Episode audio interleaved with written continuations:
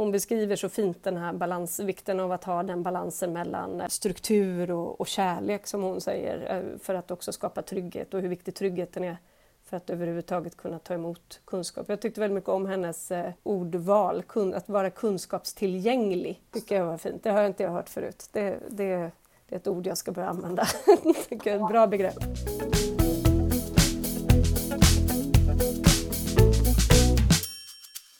Hej och välkomna till Skolprat. Det här är en podd om skola, undervisning och lärande. Och vi som pratar vi heter Karin Rådberg. Och Petter Enlund. Ja, och vi arbetar som projekt och utvecklingsledare.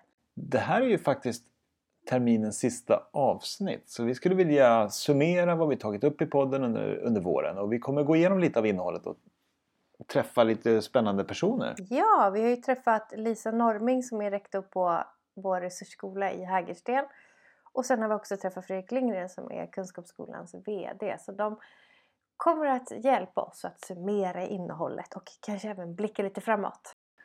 Eh, och vi tänkte väl att vi, vi tittar tillbaks på avsnitt för avsnitt och så här, försöker lyfta fram det som vi tycker har varit eh, användbart och lärorikt och eh, se vad vi kan, om vi kan hitta någon röd tråd kanske.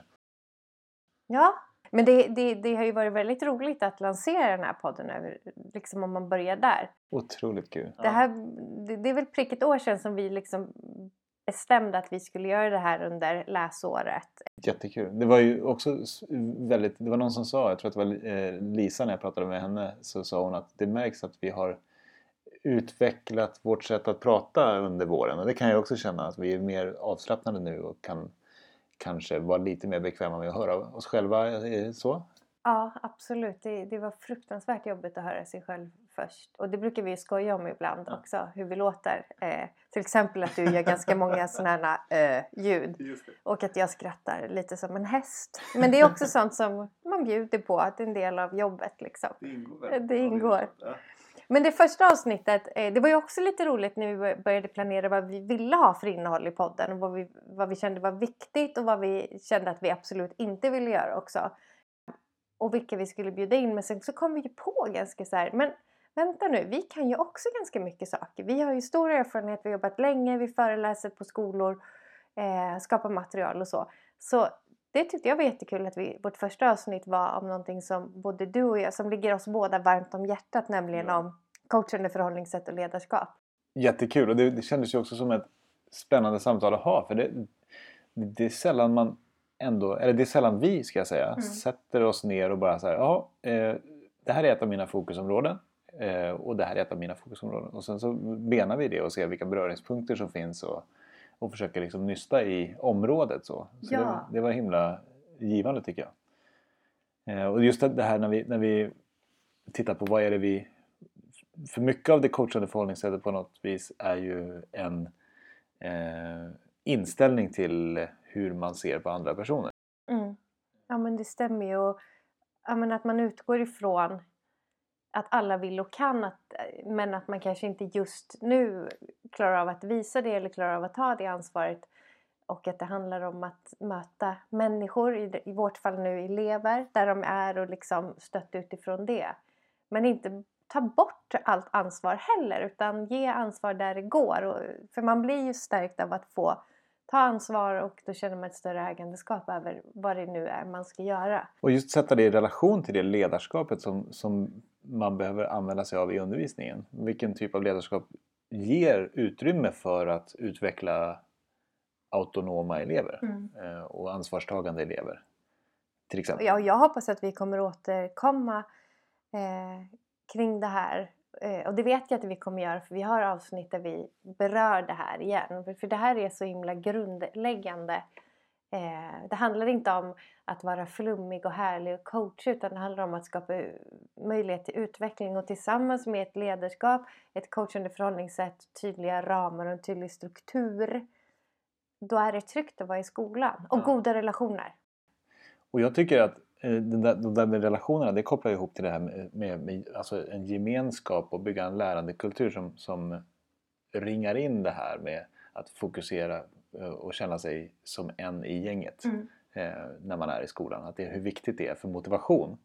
Och motivationsavsnittet med Alva Appelgren är ju det som... Vilken övergång Petter! Ja. Eh, nej men eh, jag tänker på hela, hela det, det avsnittet känns som en, som en sån naturlig följd på det här Mm. med coachande förhållningssätt och det ledarskapsspår som vi är inne på. Eh, där hon ju trycker på väldigt mycket det här med eh, självreflektion och, Mm. och att våga prova och att eh, eh, tänka kring hur man pratar med sig själv och inte bara hur man pratar med andra. Och det är jättespännande. Och, och, och, jätte, och lära om sig själv. Det är självledarskap eller, Mm. självägandeskap. Eller vad ska vi kalla det för? Vad kallar hon det för? Hon pratar ju lite grann om självreglerat lärande. ja, Ja. precis. Och också det här med autonomistöttande ledarskap eh, som John Marshall Reeve eh, stå, pratar mycket om. Och, och sen kan man ju också, men relationer då. Ja, och då kommer vi in på det fantastiska avsnittet med Albulena Mustafa som fick pris som årets eldsjäl eh, och som är förstelärare i matematik på Kunskapsskolan Tumba. Hon säger ju att kärnan är relationer, ett klimat som är tillåtande och där det samtidigt finns struktur och tydlighet. Hon säger så här, lyssna på eleven och var intresserad. För de, de vet när inte du lyssnar, de vet när du låtsas lyssnar. Och då kan man återigen knyta an det till det coachande förhållningssättet, det aktiva lyssnandet, nyfikenheten som är så viktig eh, i alla relationer. Och där tänker jag också, det, det jag tycker att jag hörde från henne det var ju det här med att vara intresserad eh, i, både av eleven men Mm. också att visa eh, något som jag tycker har blivit tydligt under våren i alla fall har, har varit att liksom visa intresse för sitt ämne och Mm. ha ett tydligt kunskapsfokus på, alltså i, i klassrummet. Så att även fast man har en väldigt eh, varm och trygg och bra relation med, med eleverna eh, som är professionell och, och, och går i riktningen att använda relationen för att nå utbildningens mål Ja. eh, så, så har vi också det här eh, liksom det kompletterande fokuset på kunskapen och på, på innehållet i undervisningen.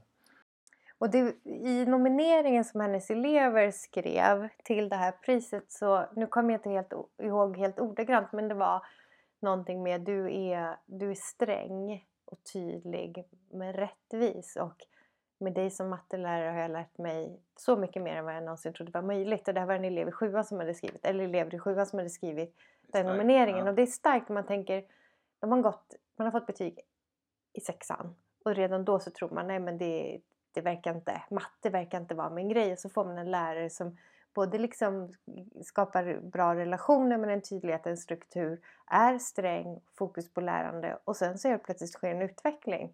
Häftigt för eleverna. Alltså tänk alla elever ska ju ha sådana lärare. Till Ja. nästa avsnitt, Ja. att organisera för skolframgång. Alltså när vi pratade om den boken så var det ju just om man organiserar skolor med fokus på undervisningsuppdraget Mm. eh, med en gemensam bild av vad den här undervisningen ska bestå av, hur den ska genomföras och att det är ett tydligt ledarskap kopplat till den målbilden. Att då når eleverna på de skolorna längre, når bättre kunskapsresultat. Och, då, och det där pratar de ju också, eller skriver de ju också om vikten av ett tydligt och kontinuerligt ledarskap. Men det är inte bara rektorns ledarskap man fokuserar på där utan det är allas ledarskap. Att man ska spela varandra bättre eller snyggare. Eh, alltså att alla tar ett gemensamt ansvar men att det är tydliga roller såklart. För om alla andra ska leda så är det ju ingen som leder. Men tydliga roller och alla tar ansvar för ledarskapet, sitt eget ledarskap. Eh, så. Men jag ser en röd tråd i våra avsnitt. Ja, det, det börjar klarna nu. Gör du också det? Vad, vad, det sista avsnittet här då som, som, eh, med Fredrik Zimmerman var ju också, det, det har ju också kring, alltså fokuset kring, eh, kring kultur och, och hur man bygger gemenskap och, och vilken typ av anda kanske som råder eh, Mm. på en skola.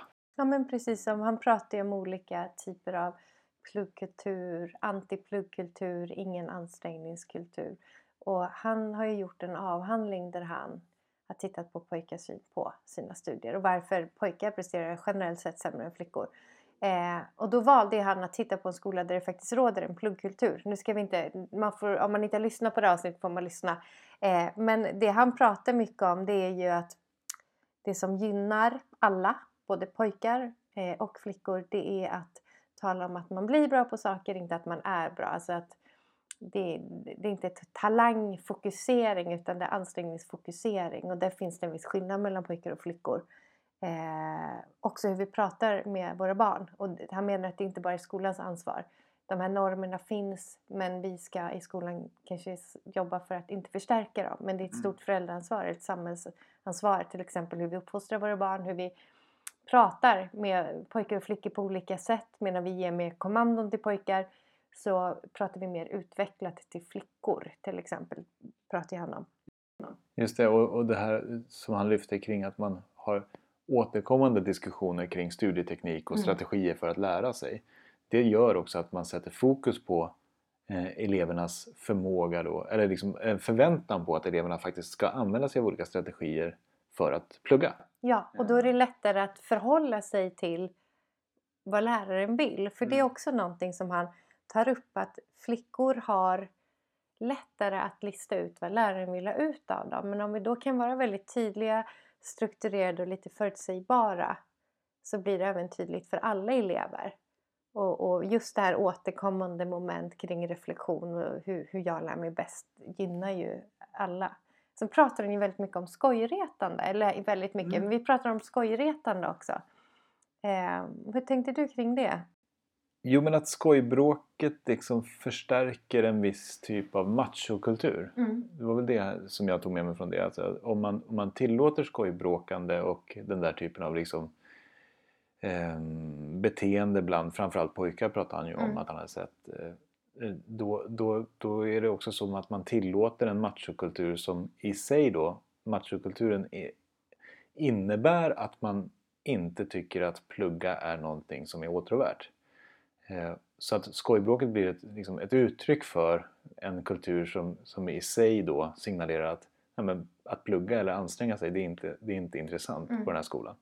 Så har man låg eh, tolerans för det så kan man också se att eh, då höjer man också liksom, fokuset på att eh, här pluggar vi och lär oss. Mm. Det är det som är fokus när vi är i skolan. Men du, vi ska, vi ska höra, vi ska gå över till och lyssna på vad Fredrik och Lisa har att säga. Ja. ja. Hej Lisa, vad kul att du kunde vara med här i podden. Hej Petter, det är väldigt roligt att vara med här. Spännande. Vill du, vill du presentera dig lite kort? Vem är du och vad gör du? Ja, jag heter Lisa Norming och jag är rektor på, på Kunskapsskolans resursskola som är en, en liten skola för elever med omfattande behov av särskilt stöd ligger i Hägerstensåsen. Vad roligt att du ville vara med eh, och bidra till det här sista avsnittet på terminen. Det är en ära. Va, vad tar du med dig från vårens avsnitt? Ja, det har varit flera eh, spännande och intressanta saker tycker jag och också en rolig blandning. Det som vi har fastnat mest med och också jobbat lite extra med på skolan är Alva Appelgrens, eh, eh, när ni träffade henne och pratade med henne. Eh, jag tycker det är särskilt spännande det här med det, som hon pratar om den autonomistödjande undervisningen där vi verkligen hamnar som kan vara ännu större utmaning i just vår verksamhet när vi verkligen behöver också stödja mer men att hitta en bra balans i det så att man inte tar över och styr för mycket och att de ändå ska utvecklas. Det är ett ständigt dilemma som vi får jobba med så det var spännande diskussioner kring det. Eh, jag tar också med mig det i rollen som ledare för att, att, att man även behöver tänka på det när man leder personalen i det pedagogiska eh, arbetet såklart. Eh, att inte gå in och tala om för mycket och att, för att verkligen få med dem på banan att de också ska vara med på tåget och känna sig motiverade själva, hur viktigt det är. Har, har du kunnat se någon, eh, någon konkret sån eh, något, något konkret resultat i undervisningen från, från det, här, alltså det här resonemanget kring autonomistödjande eh, undervisning eller autonomistödjande ledarskap? Ja, det, det, det, tycker jag absolut. Vi har jobbat en hel del med, med eh, alltså framförallt överhuvudtaget med stödstrukturer och, och att, att försöka möta mer differentierat och det hänger ihop med det här också. Eh, även hur, vilka, nyckel, vilka motivationsnycklar kan man hitta hos de olika eleverna. Eh, och där har vi sett jättestora resultat under året. Eh, också i lärarnas eh, sätt att möta då utifrån det arbetet. De har jobbat jättetajt eh, tillsammans där de har diskuterat fram och analyserat sin egen undervisning och också eh, tagit fram nya sätt att, att undervisa eller nya sätt att starta upp och, och också i gemensamt samtal kring det här där de har verkligen det kollegiala lärandet har varit i, i, centralt i det arbetet. Men vad häftigt, då är det ju verkligen någonting som ni har kunnat samla, samlas kring, eller? Ja, det tycker jag. Det tycker jag, absolut. Det ser jag. Eh, och det var ju spännande när vi lyssnade på, på eh, också den här att organisera skolframgång, att de verkligen lyfte det som en, en, en tydlig förutsättning för en framgångsrik skola. Eh, och, och, det ser man ju verkligen här också, skulle jag säga. Det ger resultat, eh, både rent formellt men också i arbetsgruppen och i hur man ser att undervisningen utvecklas och, och eleverna också. Så det är väldigt kul och det är kul att få det bekräftat i forskningen också då. Man ser att det, det är på riktigt, så att säga. Ja, men vilken, vilket häftigt vittnesmål. Det är, det är ju jätteintressant att höra att, att just de här, det här fokuset på undervisning och fokus på lärande ger den typen av utväxling som man kan tänka sig då baserat på den här forskningen. Och... Verkligen, verkligen. Ja, det är häftigt och häftigt att få följa den resan såklart. Det kan jag verkligen tänka mig. Ja. Abulena var ju otroligt inspirerande att lyssna på också. Hon beskriver så fint den här balans, vikten av att ha den balansen mellan eh, eh, struktur och, och, kärlek som hon säger eh, för att också skapa trygghet och hur viktig tryggheten är för att överhuvudtaget kunna ta emot kunskap. Jag tyckte väldigt mycket om hennes, eh, eh hennes eh, ordval, kun, att vara kunskapstillgänglig. tycker jag var fint. Det har jag inte hört förut. Det, det, det är ett ord jag ska börja använda. det är ett bra begrepp. Jag håller verkligen med. Alltså, ja. och, och, jag gillar också hennes balans mellan hennes, hur hon beskriver det här med tydlighet, mm. eh, värme och, och, och, och struktur liksom, i den där. Mm. Man får en väldigt tydlig bild och så kunskapsfokuset sådär. Mm. Verkligen. Ja, det var inspirerande.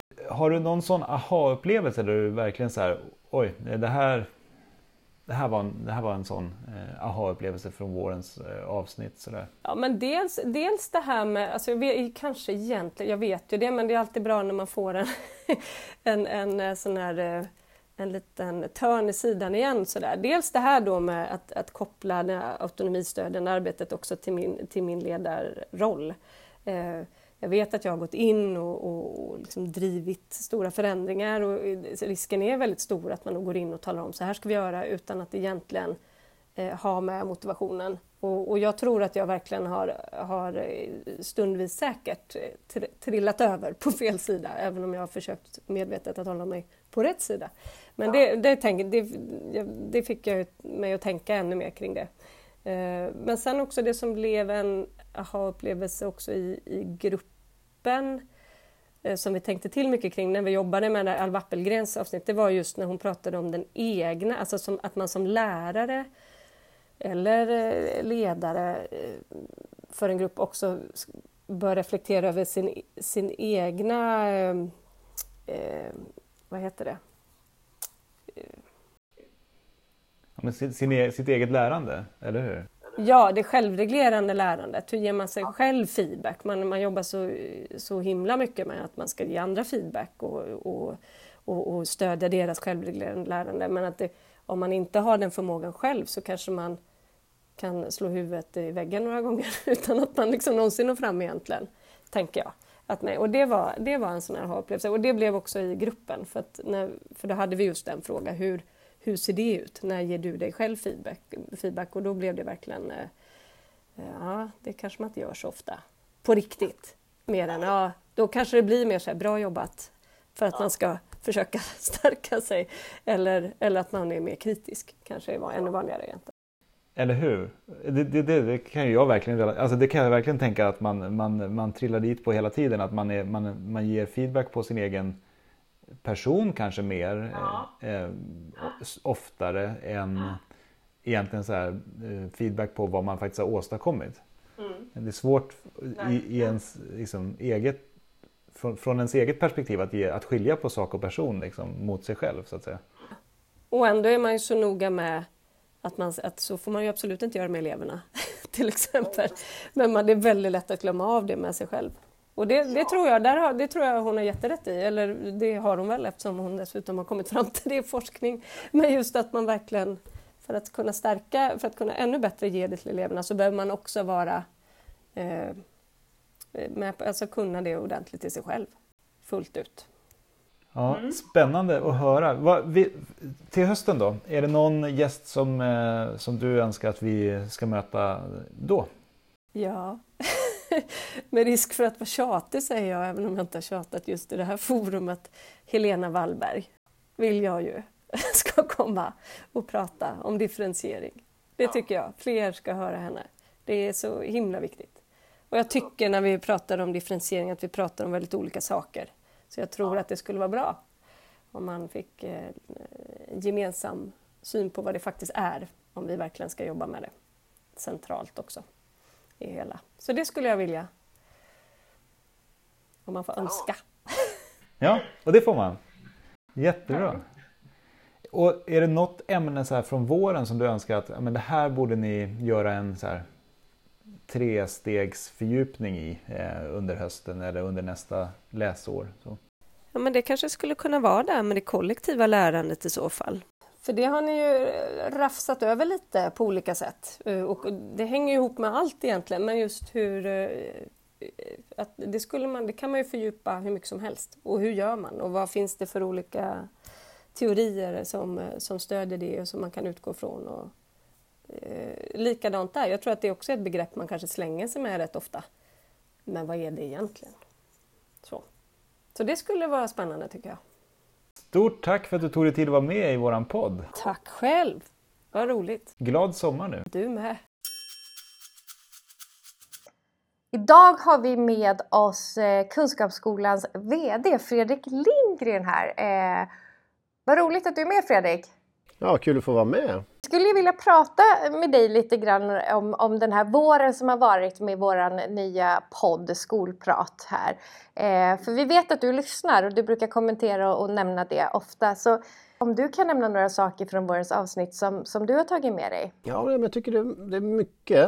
Eh, det som jag kanske mest kommer ihåg konkret var när jag lyssnade på avsnittet med Alva Appelgren. Eh, jag satt i bilen på väg eh, någonstans och skulle hämta min dotter och då var det en del, en, en, ett avsnitt där som handlade just om det här med att, att man är för snabb att hjälpa till, att man går för långt i att hjälpa till utan att ge tid och plats för, för eleverna eller i det här fallet om min dotter att faktiskt själv upptäcka mer och testa eh, och, och, snarare försöka stimulera den delen hos henne för att, för att hon ska kunna utvecklas ännu mer. Eh, så det var en sån konkret grej jag tog med mig. Sen tyckte jag även i avsnittet kring eh, eh, effektiv skolutveckling som du och Petter hade. Det är ju jättemycket spännande saker just från en skolutvecklingsperspektiv och vi har ju, jag har ju haft glädjen att lyssna på Maria Jarl mm, flera gånger och tycker att det är en fantastiskt spännande forskning som hon har gjort. Det kan ju låta så enkelt men man, i och med det, den boken så förstod jag komplexiteten i framgång, hur framgångsrika skolor blir och fortsätter vara framgångsrika. Så jag håller med. Jag tyckte också väldigt mycket om det avsnittet. Ja, jag tror att ju fler som eh, tar del av den, eh, de slutsatserna där eh, i skolans värld, ju, ju längre kommer vi komma i, i att höja kvaliteten på varje enskild skola tror jag. Om du skulle önska, eller få önska, är det någon speciell gäst som du skulle vilja att vi träffar eh, i höst? Ja, men det finns ju massa roliga. Jag lyssnade faktiskt på söndagsintervjun med Janne Andersson, förbundskaptenen eh, för svenska landslaget i fotboll. Jag tycker han är en spännande ledare. Det hade ju varit en drömgäst, men den kan ju bli svår kanske. Jag kan inte så mycket om fotboll, men jag kan ju lära mig. Ja, men uh, hans ledarskapstankar tycker jag är superspännande. Men eh, en annan eh, spännande person är ju Petri Partanen som håller på med pedagogisk psykologi och som ju också är med i vårat nya vetenskapliga råd, Kunskapsskolan. Eh, hans tankar kring det här med metakognition, vikten av att lära sig hur man lär och hur det underlättar faktiskt lärandet. Det tycker jag är väldigt spännande. Både personligen men också i ett skolperspektiv. Men han har ju också tittat en hel del på det här med förmågor. Eh, som ju också är någonting som är, är, är aktuellt eh, på många sätt i skolans värld. Eh, så det tycker jag vore en, en lämplig gäst framöver. Jag håller med, han står på min önskelista också så där är vi helt överens. Eh, skulle du kunna tipsa om någon bok som du tänker att den här tror jag att eh, kanske på, både på ett privat eller ett personligt plan men också ett professionellt plan. Ja men sommaren och läsning det hör ju ihop, eller hur? Ja, jag har en gedigen läslista faktiskt. Ska jag ge något tips på någonting mera kopplat till eh, skolans värld så då tänker jag nog ändå att den boken som jag tänker på direkt är ju Angela Duckworths bok Grit, konsten att, all... konsten att inte ge upp tror jag den heter va? Ja, konsten att inte ge upp. Vad är det som är så bra med den här boken? Ja, men jag tycker den är lättläst, lätt att ta till sig, samtidigt väldigt eh, gedigen skriven, bra referenser, återkoppling till annan forskning, andra forskare och ger väldigt tydligt bilden av att hårt arbete, ansträngning är det som leder till resultat. Talang är i all ära, men hårt arbete är ju ännu viktigare faktiskt. Ja, och det, här, det pratade vi om i avsnittet med Fredrik Zimmerman också om vad som, kommer, vad som gynnar både pojkar och flickor och just den här tanken att ansträngning lönar sig, att man måste jobba för att nå resultat. Och det gäller alla. Så det, det, det, jag håller med, jätteviktig och jättebra bok. Ja, och jag, jag tycker också den visar det, det vackra faktiskt i ansträngning. Vi hyllar ju lätt talang. Men ansträngning, hårt arbete är ju faktiskt ännu häftigare. Helt sant faktiskt. Tack så jättemycket Fredrik för att du ville vara med idag och eh, glad sommar får man väl säga. Ja men detsamma till er. Eh, bra, eh, jag ser fram emot nya spännande poddavsnitt efter sommaren. Ja, perfekt. Ja men då avslutar vi. Bra, tack, hej då. Tack, hej. Ja, men spännande att höra vad, vad två av våra lyssnare har att säga. Otroligt roligt först och främst att Lisa har använt det här med sina lärare mm. Eh, och att de har pratat om det på, på skolan och haft nytta av det vi har, det, de gästerna vi har träffat och det, de ämnen vi har tagit upp. Det känns ju otroligt meningsfullt. Ja, och det var ju faktiskt när vi satt här för ett år sedan och planerade och tänkte, då var det ju lite det som var målbilden. Tänk om våra poddsamtal kan generera i andra samtal på skolor, lärare eller skolpersonal emellan. Men du, då önskar vi våra lyssnare glad sommar. Ja, glad sommar eh, och eh, ja. Simma lugnt så hörs vi i höst. Det gör vi. Hej hej! Hej!